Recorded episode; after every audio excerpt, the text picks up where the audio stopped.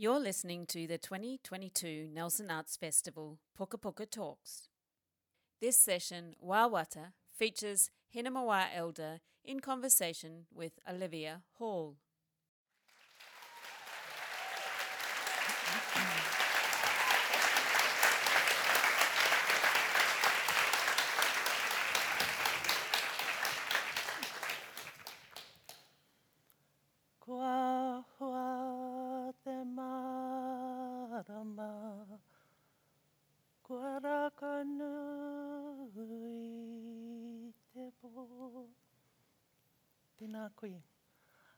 Te marae kora no Taitokarau. uh, nau mai hara mai. Nau mai hara mai ki tētau iho te waka a Māui. Nau mai hara mai ki whakatū. I mihi nei ki a koe, uh, ki raro i te maru o tā tātou, tā mātou whari tupuna a kākati, i mihi nei ki a koe. Uh, ko wai au, hi uri tēnei o te uh, maraikura a rārua io io no tainui waka, me rina puhi puhi meihana no Karahaupo waka. I mihi nei kia koe nau mai, whakatau mai. Te whare tu nei au e, ka rangaha mai. Te marae takoto nei, ka rahanga. E te iwi, te iwi he tau nei, tēnā rā kōtou katoa. E noho anau i te roro o tōku whare, ko te reo mihi tērā. Whakarongorua rā aku taringa ki te tai o pārengarenga, e āki ana i te taha o tō tātou waka ko kurahau pō tērā. Ka titiro whakatiraki atu ki Murimotu, i hoki mahara ki tūmatahina no tainui ia, me tana mahi e ora i tīwi, e ai ki aia te kuaka marangaranga, ko tahi manu i tau ki te tahuna, tau atu, tau atu, tau atu. Anei te tahi kuaka e mihi ana, ki a koe e te haukainga, ki a koutou katoa. Tēnei te mihi atu ki a koutou. Tēnā koe. Um, I wish I could sing that well, so I'll, we'll just start with this.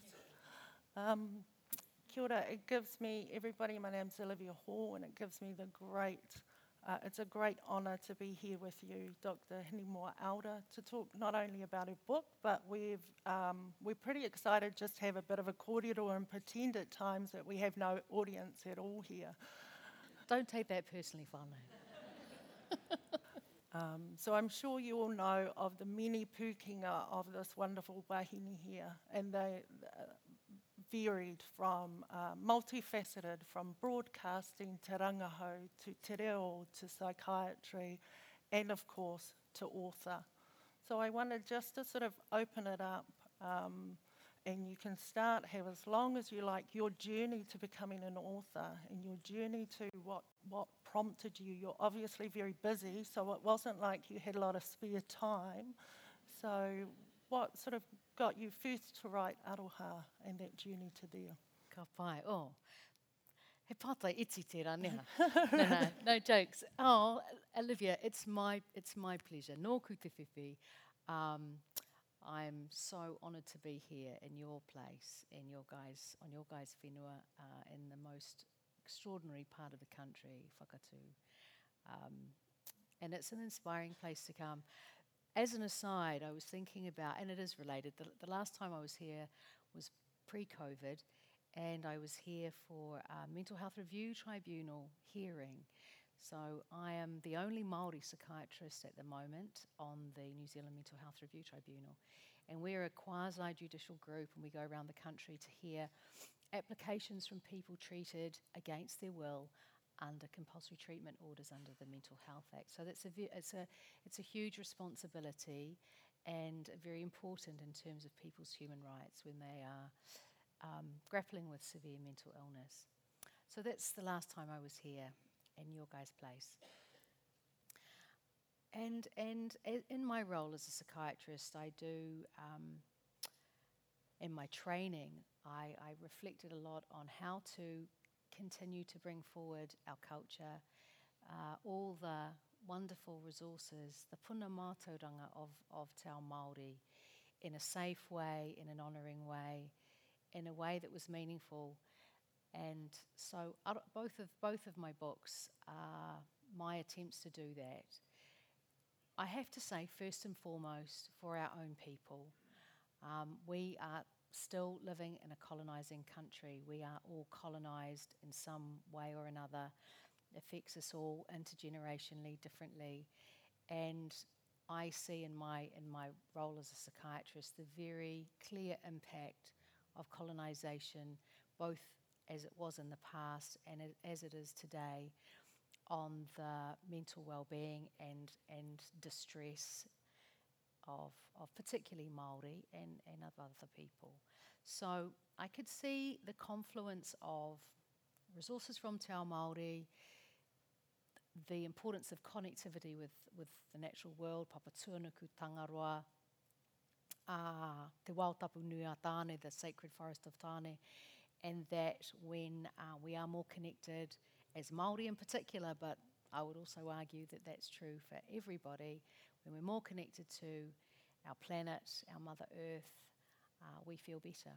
And in fact, I saw in The Guardian this morning there's an article showing that, uh, again, um, conventional science takes a while to catch up to Indigenous wisdom, that uh, young people's mental health is, is better, is improved quite clearly, measurably, uh, when, when our young people are engaged in activities in the natural world. So Aroha um, was about the inspiration that um, I, I, experienced through Kura Reo, and, and, Olivia and I have both been students of Kura Reo um, through Te Wharehuia's um, influence on us, and his love and his passion for whakatauki, whakatauaki, the proverbial sayings, these sort of, I think of them as sort of Da Vinci Code, Maori Da Vinci Code devices that when you unlock them, they they they spill out so much knowledge and wisdom that still um, helps us today. So the the different proverbial sayings in aroha, which I think are manifestations of aroha in all of its forms, not only some sort of moonlight and roses kind of love, but also this um, fierce protection that we that we feel deeply about taking care of our planet and of each other and of ourselves. And using those things in clinical practice, I could see really was helpful for people.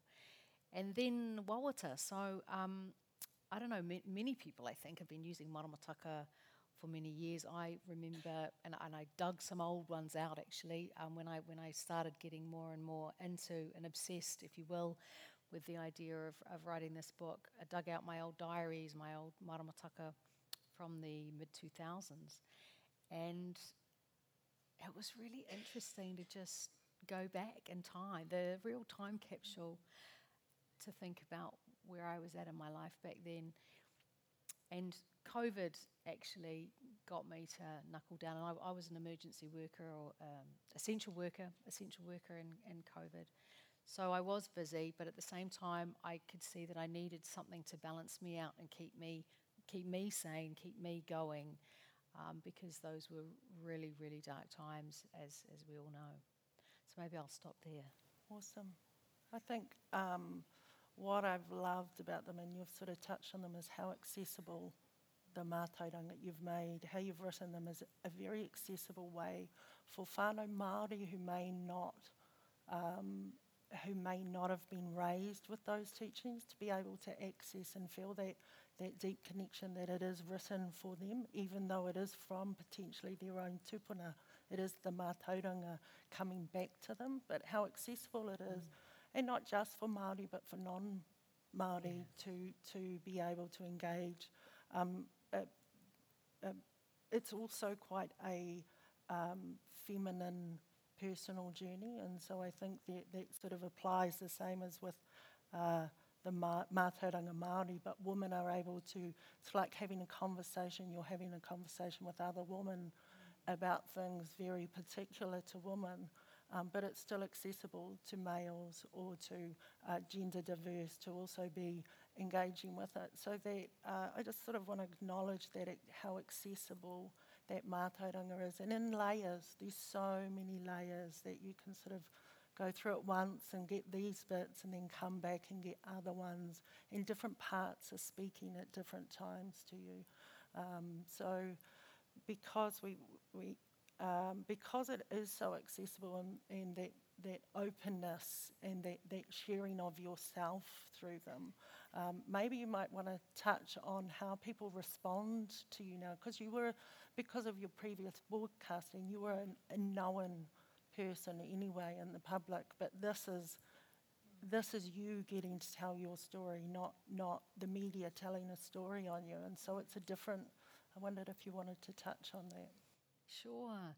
Yeah, and, and it's interesting because look, I mean, I, I, I, did some stuff in children's TV in the early 90s. Many people in the audience probably weren't even born then. Um, or maybe you were, I'm not sure. I can't see you all. Um, so, yeah, I, well, I was, I suppose. I had uh, people knew a bit about me back then. And then um, maybe I was sort of just beavering on with my medical um, work for, for quite a few years. But yeah, pe- people do um, message me a lot. Um, and, and I just I met a woman uh, as I was arriving here today, and she didn't expect to see me. She didn't know about the this event now. And she just started crying, and, and we held hands. And she said, Oh, I've been going through a rough time, and your book really helped me. And, and I was like, Wow, I'm, I'm so humbled by that. I'm so glad that that's that's how it's worked for you. It's been useful. So I do get a lot of messages like that. Um, you know, some from people who are going through, and they, they tell me a lot about their, their lives, and that's um, you know that that's really precious that people choose to do that. So if there are some you know useful things about these words that we write on, on bits of paper, then then that's great. Um, you spoke of the maramataka. I have to say, personally, for myself, I'm, I'm not a gardener. Uh, I'm not much of a cook. Um, and all of the, uh, I know my husband's in here and he'll be laughing loudly. Um, when they had first been sort of brought to my attention years ago, they were always sort of based around gardening and tau, and it never really resonated with me to learn more. I've, I've got a variety of things to learn more on, and it was I never prioritised it. However, um, you know, your book has flipped the maramataka on its head, and it speaks to hina, and it speaks to um, our atua wahine, and it speaks to all the um, emotions, and as humans, and and uh, the the cycles of the moon as tohu, as well as sort of um, so it really brought uh, the maramataka alive for me. And um, so just around that interpretation of it has been really beautiful, especially, uh, obviously, I'm a Māori wahine, so all of these amazing, you know, hene nui te pō, hene te iwa iwa, um, all of these amazing atua wahine, like having their stories told where they are the central. I love in uh, Rona mm. uh, and the, the, the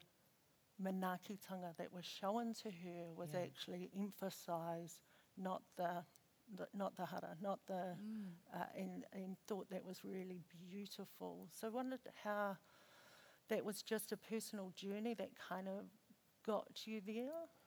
Yeah, it, it really was. And and similarly, in those early days of, of maramataka, I, I don't know, maybe that's just my natural inclination. And hey, you know, I, I, I am a psychiatrist, so I think I've always been very, I've been fascinated by how we tick, how we feel, um, that, that emotional energy, the way to it actually, like the vibe, the intuition that we sense about ourselves and other people and what we need to feel better being in the natural world. So um, I always wrote down my feelings on the different days of the maramataka, and I'll be like, "Yeah, I'm not, I'm not going fishing, so I'll just leave that to the side."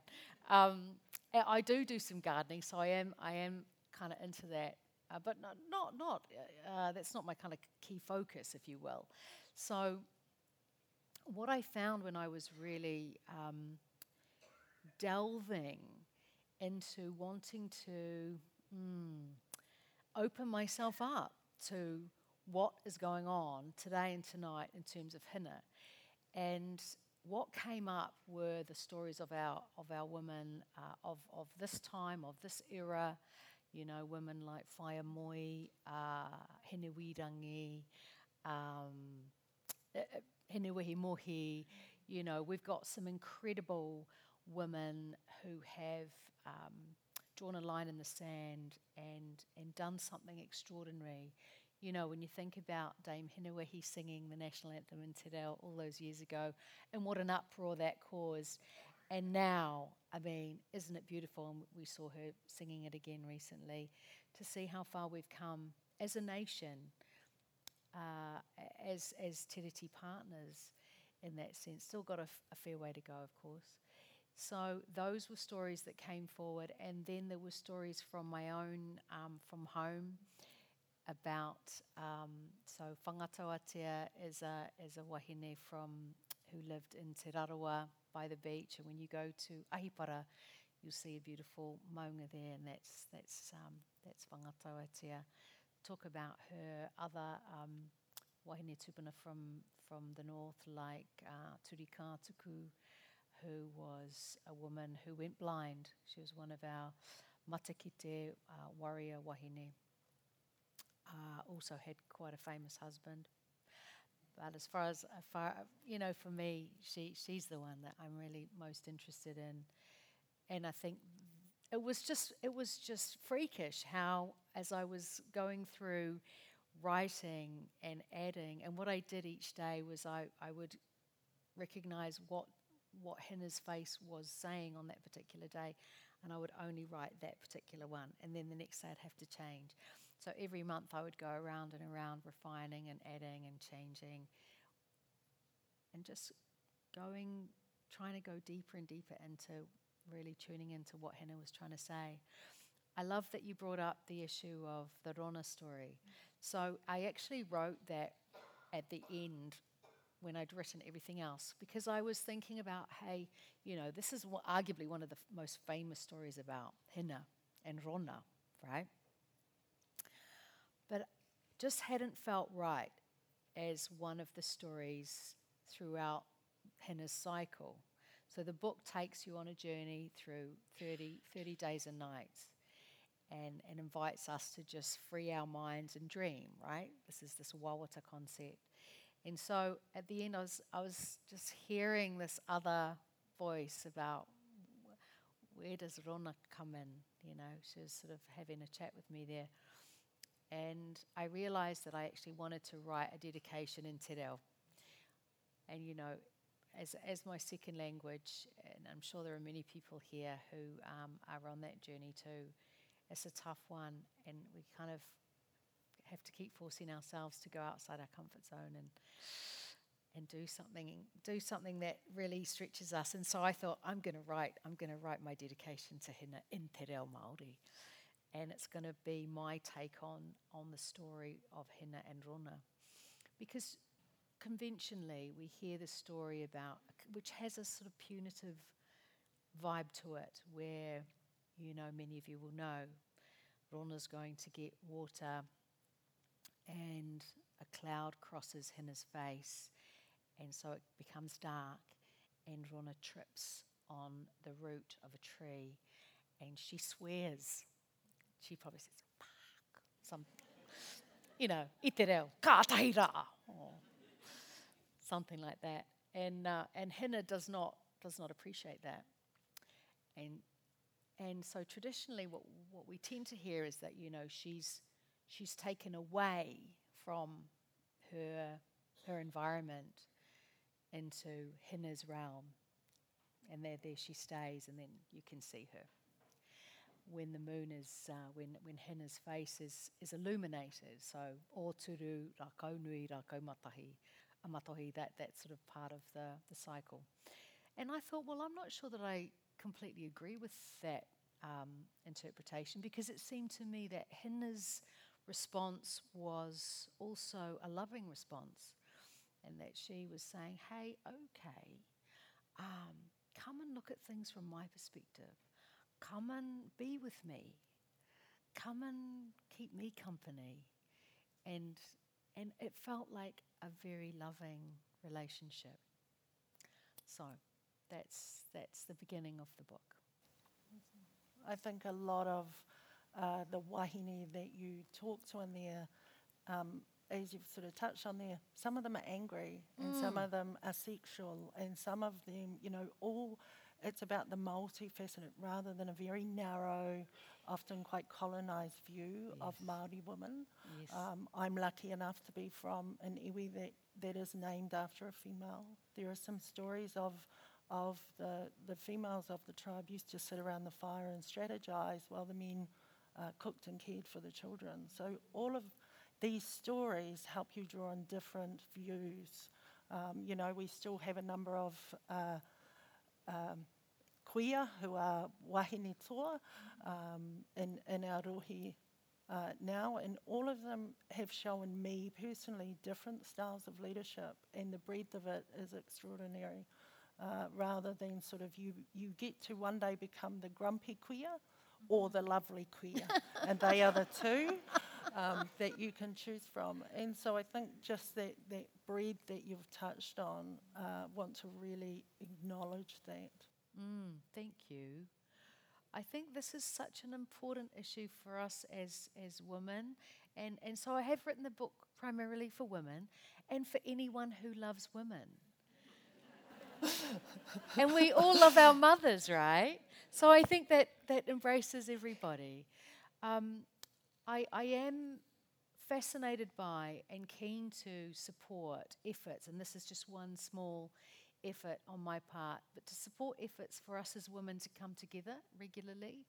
I think, um, certainly from our uh, Māori traditions, we know that women came together uh, back in the day and, and still do in, in different settings. To have that intergenerational passing on of stories, of the nuances, of the grey zone that we live in, that it doesn't have to be the grumpy or the nice. Uh, there's all the shades in between. Um, and, and I would love to see um, that more of that happening. And, and if, if my little book is, is one catalyst to encourage us as, as women within our whānau, within our whānau whānui, hapu, iwi, to recognise the importance of that, to recognise the, um, the potential for healing that that brings when we get together, and for laughter and for silliness. I mean, I've also um, talked a bit about a couple of a couple of more than a couple of fun and and um, saucy things in the book. So um, one of the one of the my favourite kind of convos that I share is about kahungunu. So there'll be some uh, descendants of kahungunu in the audience, I, I'm sure, because you know he has descendants uh, in many places. Uh, and and Kahungunu was born in Kaitaia, so you know we, we, we have a sense of, uh, of love and, and uh, for, for Kahungunu. So Kahungunu was apparently very well hung.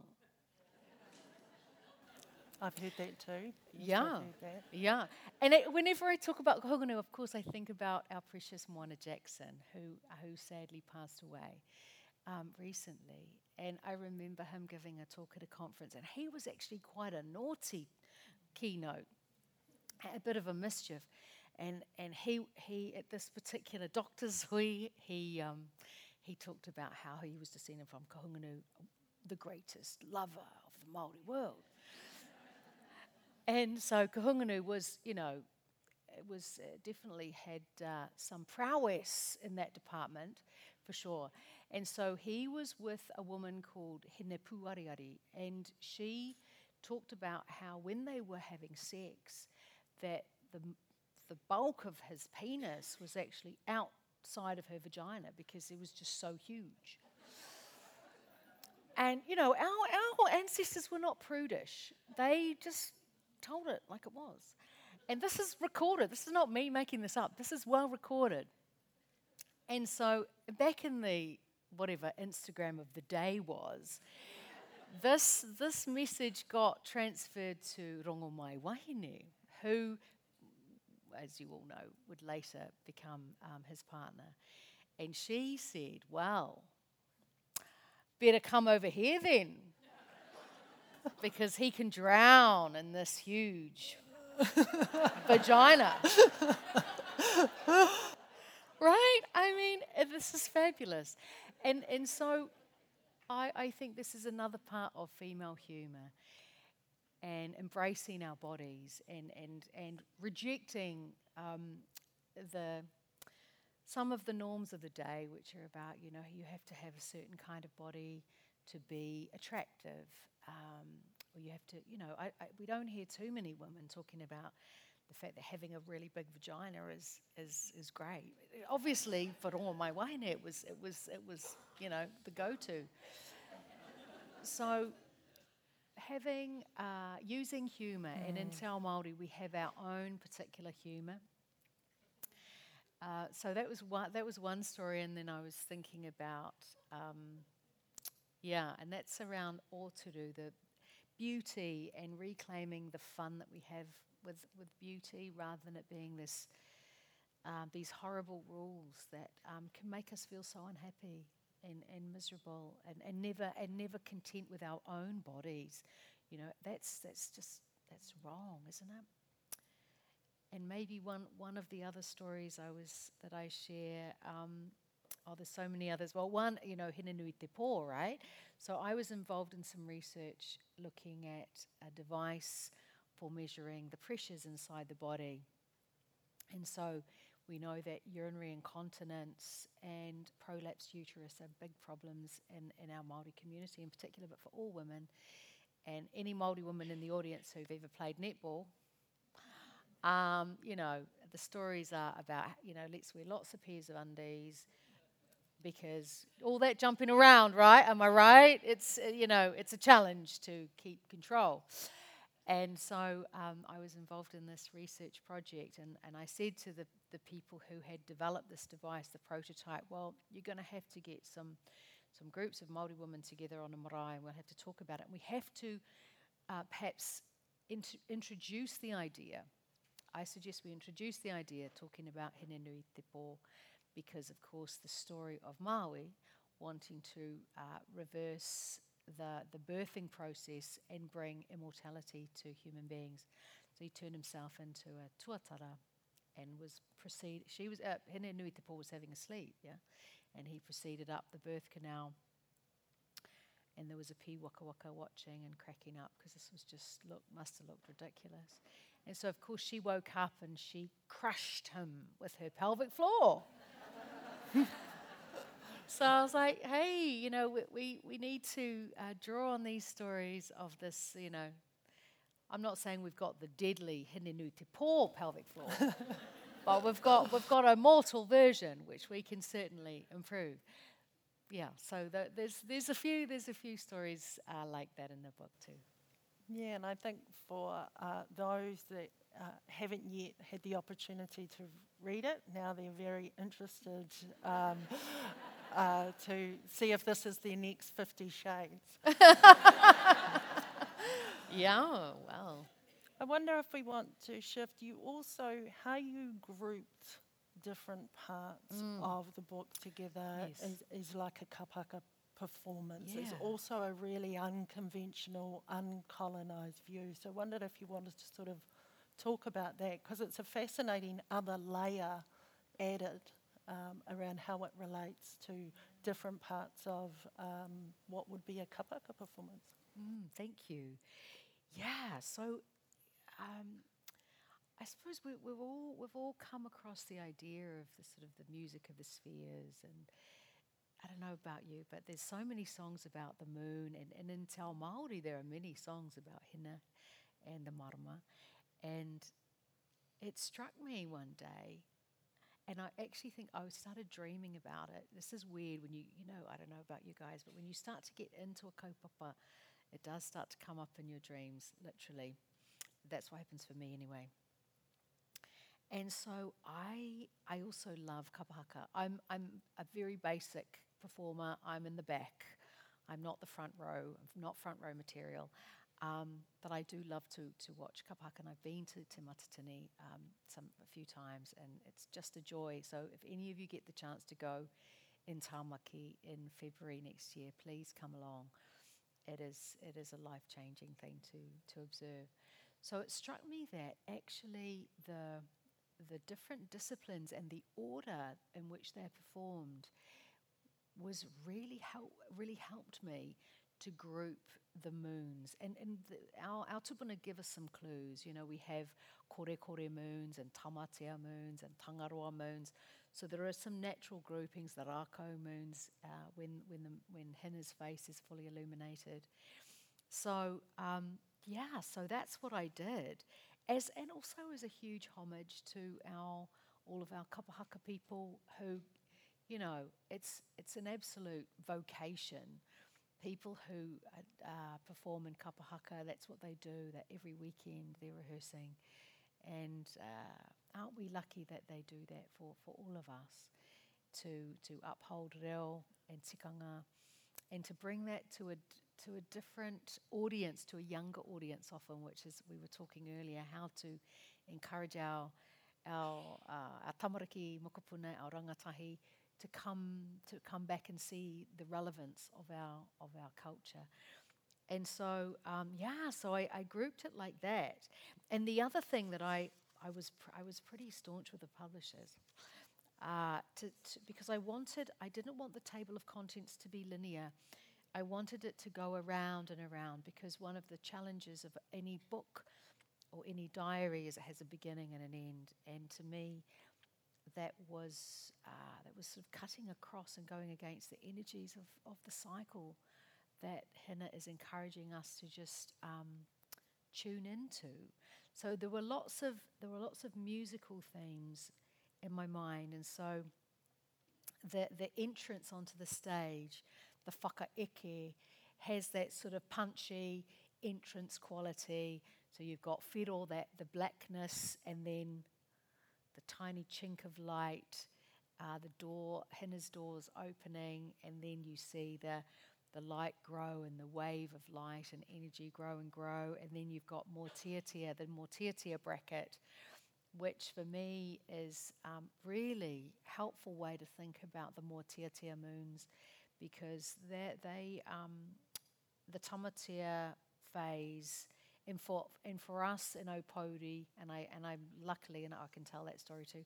Luckily enough, um, was was allowed to share our our okoro, as it's called for us, our our maramataka from Opodi.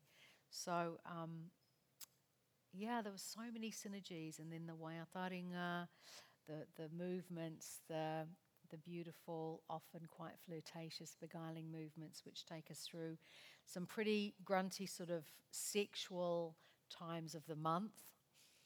Um, fertility comes up also, and then we come into the poi. So we've got the, the two rako nights where Hina's face is absolutely fully illuminated. And it seemed to me that was pretty obvious as celestial poi. So the more I kind of got into it, the more it made sense to me. And as I went around each month, then following on from that, the haka, and that's where the kore kore moons come into. They're quite, they're quite, uh, they've got their own sort of rhythm. And then as we as we are leaving that that moonlit stage, we have our final farewells, the uh, whakawātea, the clearing of the way to what um, uh, te rangi, uh, te, no, um, Peter Buck, so Peter Buck, Te Rangi Hīroa, called um, the developmental gods. So there we've got Tāne and Rongo and, and Tangaroa, and then coming back around through. And today is Modia. Um, then we've got Mutuwhenua, and then we're back to Whiro. So um, yeah, there's there is that other layer, and um, I was I was quite you know I was quite cautious about it initially because I thought, well, I don't want to upset any of my my friends and colleagues from the Matatini um, realm. Um, but hopefully they will see that as just my way of acknowledging their, their beautiful work and how important their work is. There's actually recently been some great research come out of uh, Ngā Pae o te Māramatanga about the health benefits of kapahaka and of matatini in particular. So I think we're all, we're all kind of coming at these things um, from our own perspectives, but really honing in on oranga and how we can um, lift up things for our people. I think um, I also am. Uh, I'm lucky if I'm a back row kapahaka performer, uh, not because uh, I'm a single boy girl. I never got much further than that. Um, but what I love, uh, particularly in the bit about Mōtitia, and it's not the only place, but through the book, it also acknowledges times of reflections and times of sadness. And, you know, and you're quite clear in that moving through that. So I think you even talk about some of us are doers, and it's very uncomfortable to sit in some of those spaces, which is about reflection. So it isn't sort of this everybody, here's a book on everybody seeking happiness. It's actually around sitting through things, um, and, and the kapahaka bracket concept kind of touches on all the, the facets of te ao. And so it was a, uh, I really liked it, but they sort of wondered if the deepening into sitting quietly with some harder things in life and, and that they'll come each month, that actually to ex- expect a month where you aren't uh, thinking of people that have passed or struggling with negative emotions was a really powerful way to sort of uh, communicate um, how, how we can better move through, um, through our day. So. Mm. I think I think that's right, and I'm I'm glad that that's what came through for you because if if there's anything that we learned from the COVID experience is that well, there's no one COVID experience, um, and it challenged every whānau in different ways, and so I also wanted the book which is which is one of the purposes that I was really focusing on was how to how to provide some resources for people no matter where they're at recognizing that we do get to go around and around every month and that Hina does give us a chance to touch on all the difficult things. Um, yes this is definitely not a book about happiness and being happy every day I, I'm not sure that I believe that that's feasible or even a, a goal that I would, um, I don't aspire to be happy every single day as some sort of, uh, it, it would feel bland, I think. It wouldn't feel real, it would feel fake. So the more, the more I think Hina takes us into the natural ebbs and flows of the month, it normalizes those things for us. And I think it does bring a sense of acceptance that there are going to be hard days and there that the hard days don't last forever. There will be some other ways to reflect upon the difficulties of the day through through hina, through some of the things maybe that you read in the book, and through if the book inspires you all to go and talk to your your kuia, your mums, your sisters, your nieces, your aunties, or maybe if you are that person for other people in your whānau, to invite them to come and talk to you and share stories. So that it sort of builds that kete of uh, understanding our emotions and that, that emotions do ebb and flow. One of the things that I think is, is crucial is how we actually help our young ones to, to see how we are dealing with these difficult situations. It was a huge part of my mahi through COVID was, was um, seeing parents just like feeling bereft. Parents saying to me, I don't know how to cope with any of this. I've got no answers here. I've never been through anything like this before. I know nothing. And, and seeing the, the desolation, the desperation of, of, our, of our pakeke trying to help the, the tamariki. And so I think the natural world is offering us those kinds of solutions all the time if we just stop and reflect and think about, well, what can I draw on today? The moon's always there. Uh, she's, she's not charging, right? There's no, there's no financial cost involved because let's face it, we are, we are in hard financial times and it looks like the financial times will get even harder. So we do need to look at things that are easily available even if we can't see Hina, we know she's there behind the clouds somewhere. We don't have to swear like Rona, unless we feel like it, right? Um, that might be quite a good release too. Um, but we know that those resources are there, and I, I hope that it it just um, yeah lights a little fire for for other people to think about where other stories of resilience might come from, mm. and so people don't feel so alone and isolated because we've we've really suffered with that isolation, haven't we? And I think there's there's still a bit of a hangover from COVID, and for some people, the hangover is worse than the um, than the COVID experience. They've, they've uh, I think we're still seeing, and um, you're the professional, um, uh, you know, people really struggling, even though sort of all the immediate danger has gone right down.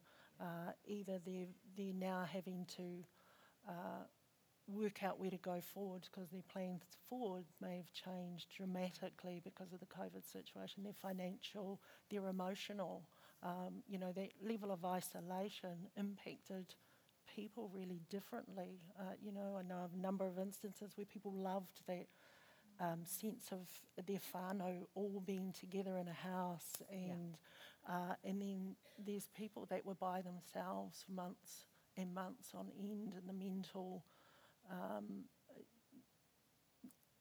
trauma that that causes. So I think it's um, it has added this other layer of complication over already a complicated life, and so resources. I think there are people looking for resources. We know how much the mental health system is struggling under the weight of need at the moment, and so there needs to be uh, more uh, resources that sit outside of those.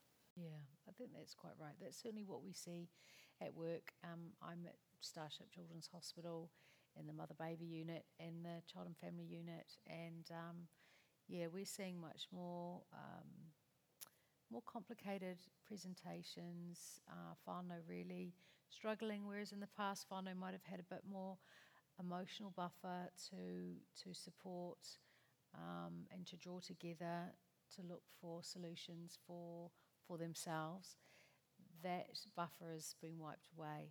And, and, you know, for a lot of people through lockdowns, actually, we know there was a lot more um, family violence, there was a lot more substance abuse and that proximity was was really difficult for a lot of our tamariki. And at the same time, yeah, as you say, some other people found it positive.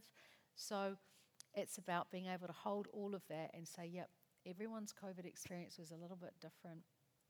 And how do we provide for all of that in a way that's honouring, in a way that's meaningful, in a way that's actually practical too? So yeah, I, I hope that um, the Wawata book, which which is yeah about sort of loosening the the our own little mind prisons that we all carry around with us about you know well those are my those are my things that I do and I don't do or the things that I tolerate thinking about or not thinking about that we can just um, be more flexible and creative in the way that we think about things and to draw on the incredible uh, mātauranga of our ancestors which which is still, you know, ha- has so much more to offer us. You know, I feel like this is just, just you know, the entry level phase of some things. And like you say, um, you can come back to these, and, I, and I've, you know, I've been reading this versions of this for the last few years. I come back to some of the kōrero and the stories, and there's an old saying, you know, iti te kupu nui te kōrero just a few words can hold a huge depth of, of um, backstory, if you like. So, um, yeah, I, I hope it's helpful. Just one of many things that people might choose to, um, to draw upon help at this time. Kia ora. Now, Hinemoa has um, very kindly offered to have some space uh, in today's talk uh, for questions from the floor. Uh, we know, uh, we all know she's a psychiatrist, and some people might want to tell their whole story. So we just ask um, for you to refrain from that. She will be signing books, and you'll be able to engage with her personally at that time. Um, but I think we're just going to raise the lights, and if anybody Kia has. Hey. Can see now. raise their hands if they have a question. Just to say too, there's a mic upstairs. So those of you upstairs, if you want to raise a, a high hand so we can see you up there too. Kia ora. Kia ora. Amihi. Oh, oh, it's a tāne. Oh, ka whai. Oh, kia ora. Uh, kia ora kōrua. Um, firstly, just a, a a great level of appreciation to both of you for taking the time to kōrero to all of us and amongst amongst each other. Um, I guess what I'm what, what's sitting with me and what I'm hearing from from what you've said today, Hinemoa, is is the the need to empower the feminine being. Um, so I guess my question is as ta- as a tāne and as a, I guess at a baseline, ignorant, naive tā- tāne, um, how do we, what is the role that we play in, in that empowerment, especially while we live it, while we exist in, a, in this patriarchal system? How do we, how do we, or what, what's the, what's practical steps or things that we can do to try and make that happen? Or, or, or Can we just, yeah.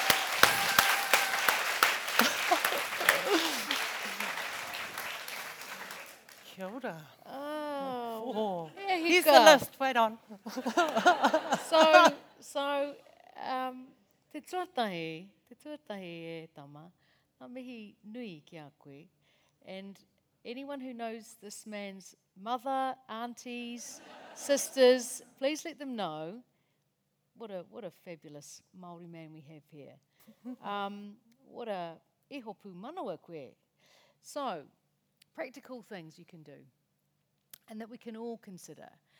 Uh, I, th- I think honouring the woman in, in life is, is a really important thing, and having a lot of self awareness and an ongoing practice of vigilance.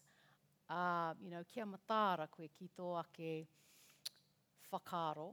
Uh, so, so thinking deeply about, for our men, about how you guys uh, talk about, think about, act, behave in, in context with wahine, thinking about your legacy as a, as a tāne, thinking about how people uh, feel when they're around you and after they've met you, and how they, when they think of you, what sort of emotions they have of feeling safe and protected and um, respected by you and finding ways to get really honest feedback about that.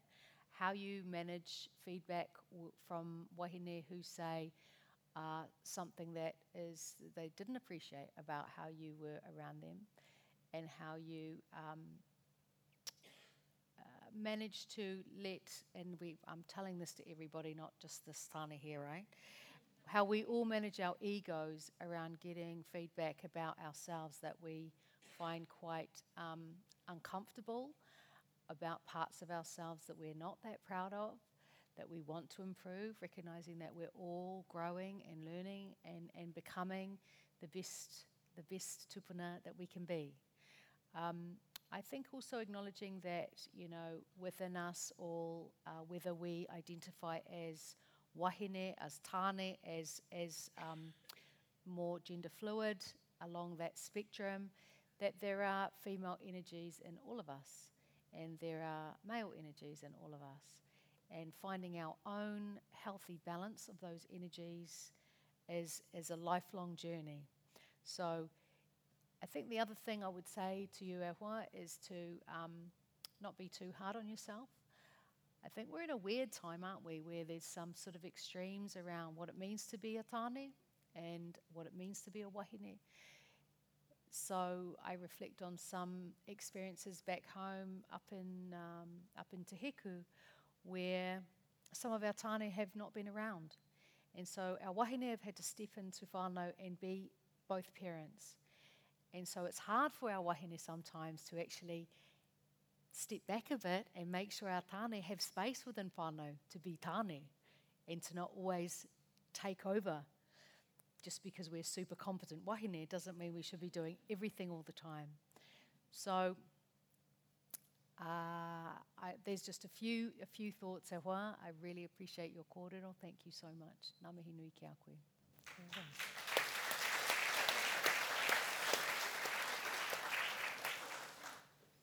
Yeah. And yeah, somebody tell this guy's mum. yeah. I, I do know who she is. Aha, aha, go away, go wai. We have time for another pātai. Kia ora. Kia ora. Hi. Hi. I just, I would like to say thank you for writing this book as well. Um, my beautiful Wahine, she she gave me this book not long ago, and that's how I met you, in a way. Um, and yeah, I was just, um, I'm going through a conflict, an internal conflict of accepting um, my internal Wahine and embracing and finding myself in a way. I guess because I'm I'm so young, maybe.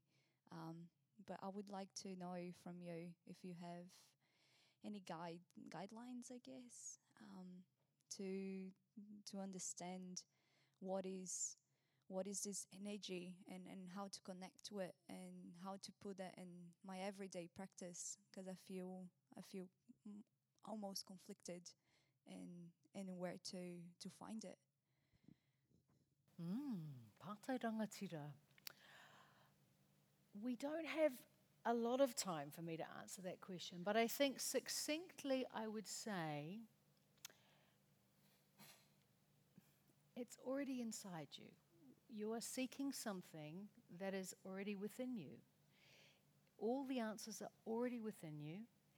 Uh, and so it's, it's often about finding w- what is the process to coming home to yourself. And, and throughout life, we do this many, many times. It's not something you do once and go, okay, done. I know who I am now. Thank you. Mm. no, no, no, no. Uh, we, we evolve and change all the time, and that's a big part of this book. It's trying to bring forward the importance of understanding some of our stages of growth, different things that we go through, that I've gone through as a woman, that maybe other people have gone through too. So I'd be kind to yourself. Uh, think about using uh, women, women's stories, women that you trust, uh, women's stories from your own whānau whānui, things from Hina. But at the, the bottom line is, it's, it's already there. So the conflict that you're having um, mm, might actually be about something else. So, more, more questions than answers. Th- thank you. Ka pai. Have we got a quick one at the back? Because I'd like to open the floor then very briefly before I do my own acknowledgement to Hinemoa. Um, so we have one right at the back. Yeah? Yeah, ai. Yeah, Oh, hey. ai. Kōrero mai. Kia ora. Um, so I'm just wondering, um, as being like very Pākehā, um, because um, every full moon um, at Tāhunanui Beach, there's a, a drum circle to like honor the full moon, which is really special. And also, I've been meaning to, um, and I, I always seem to run short on time, or I just sort of find it difficult to prioritize like incorporating honoring the moon in all its phases. Um, so what is what are some ways you could recommend or sort of things I could incorporate into maybe like the drum circle at Tāhunanui, like the Te practices and tikanga, um, but do that as a Pākehā, like with sensitivity and um, that kind of thing.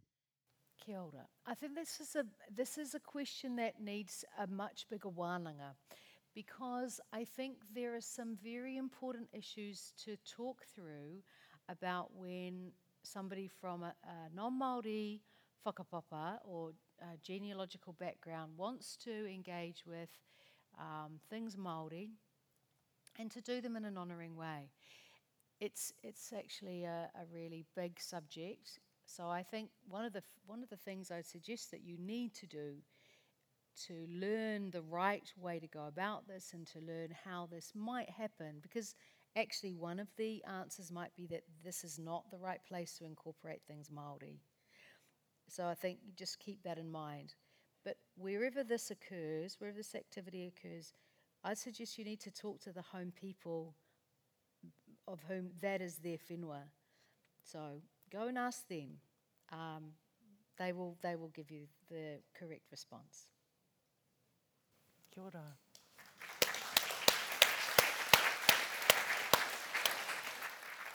I, I definitely agree with that as a huge, um, a huge wānanga. You know, we, we know we have a number of uh, whānau Pākehā uh, in Te Tauihu and in Whakatū who, who are wanting to be allies and wanting to support, um, but there's that fine line of um, not moving into a space that needs to be left open for Māori and need to be. So I, I think um, the the aroha is felt in the question of the desire to whakamana things Māori. Um, but I, I love your answer of, you know, kia tūpato, it needs to have a, a big conversation. So beautiful pātai. Um, so now, just before I acknowledge, just wondered if anyone um, had anything, not a pātai, but anything that they would like to personally say to Hinemoa before we, we shut this down.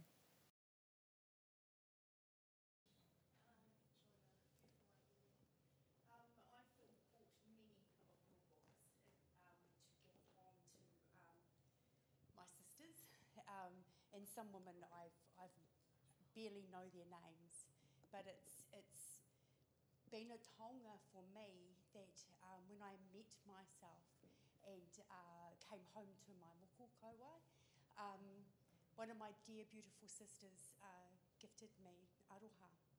The strength that I have gained from your kupu, from this, uh, has elevated my, my life in many, many ways. And it has given me such a, an ability to feel my strength, my power, self respect. Um, there's a massive group of us that have a, like a book group. There's many of those wahine, beautiful sisters are here today.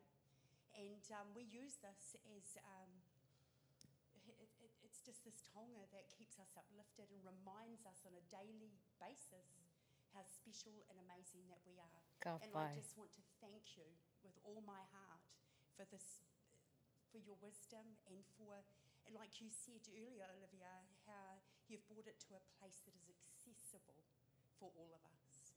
Kia ora tātou, ngā mihi tātou, katoa. Kia ora, kia ora. Oh,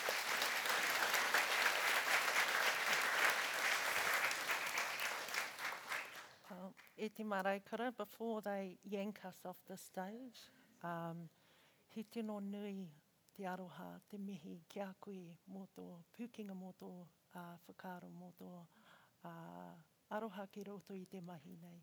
Uh, I te tuakana i mihi nei ki a koe. Kia ora. Awahi nui